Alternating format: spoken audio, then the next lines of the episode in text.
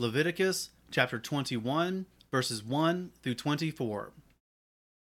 And Yahweh spoke to Moshe, Speak to the priests, the sons of Aaron, and say to them, No one is to be defiled for the dead among his people, except for his relatives who are nearest to him, for his mother, and for his father, and for his son, and for his daughter, and for his brother, and for his maiden sister, who is near to him, who has had no husband, for her he is defiled. A leader does not defile himself among his people to profane himself.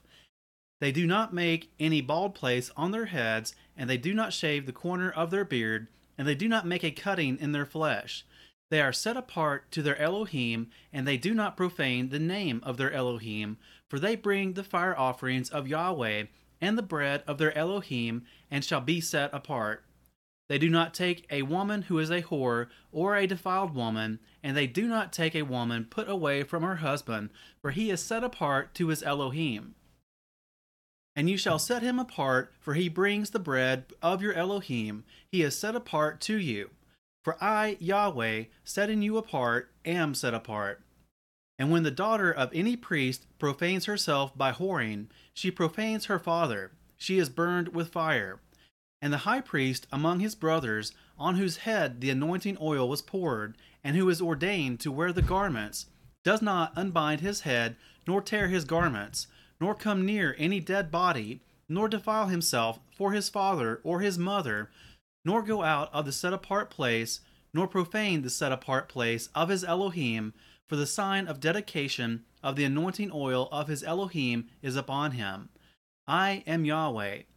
And let not and let him take a wife in her maidenhood, a widow or one put away, or a defiled woman, or a whore, these he does not take. But a maiden of his own people he does take as a wife, and he does not profane his offspring among his people, for I am Yahweh who sets him apart. And Yahweh spoke to Moshe, saying, Speak to Aaron, saying, no man of your offspring throughout their generations who has any defect is to draw near to bring the bread of his Elohim. For any man who has a defect is not to draw near. A man blind, or one lame, or disfigured, or deformed, a man who has a broken foot, or broken hand, or is a hunchback, or a dwarf, or a man who has a defect in his eye, or eczema, or scab, or is a eunuch no man among the offspring of Aaron the priest who has a defect is to come near to bring the offerings made by fire to Yahweh. He has a defect. He does not come near to bring the bread of his Elohim. He does eat the bread of his Elohim, both the most set apart and the set apart only. He does not go near the veil or approach the slaughter place because he has a defect, lest he profanes my set apart places for I am Yahweh who sets them apart.